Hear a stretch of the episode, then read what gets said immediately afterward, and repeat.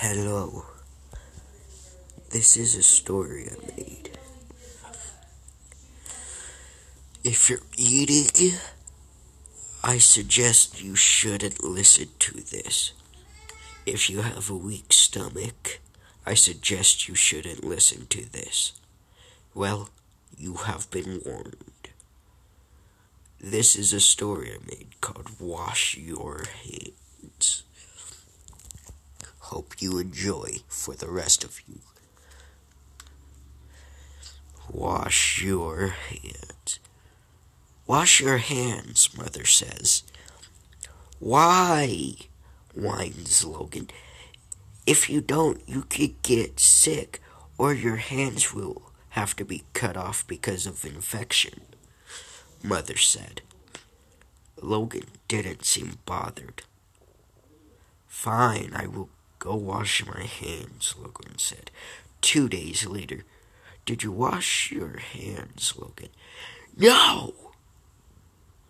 I don't have to. Okay, so stop telling me what to do, yelled Logan.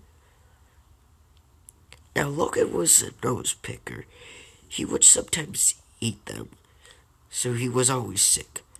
Three days later, Logan woke up with a bad pain in his hands. Mom, my hands hurt really bad.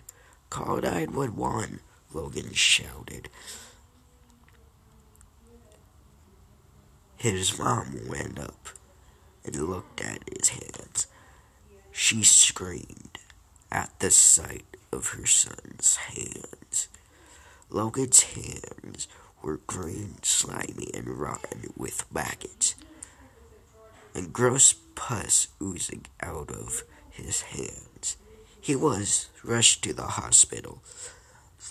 The doctor said he has to amputate Logan's hands five days ap- after amputation. Mom, my throat hurts, and my throat and legs and eyes hurt. The doctor came in with mother. They screamed because he was rotting. Pus came out of his ears and nose.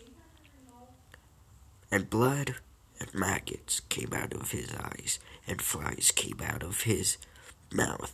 He flatlined, which also means dead.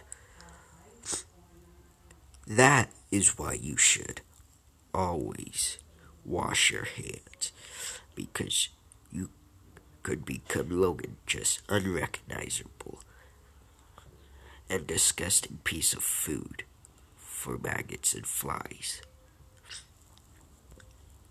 made by me. Hope you enjoyed. And always remember wash.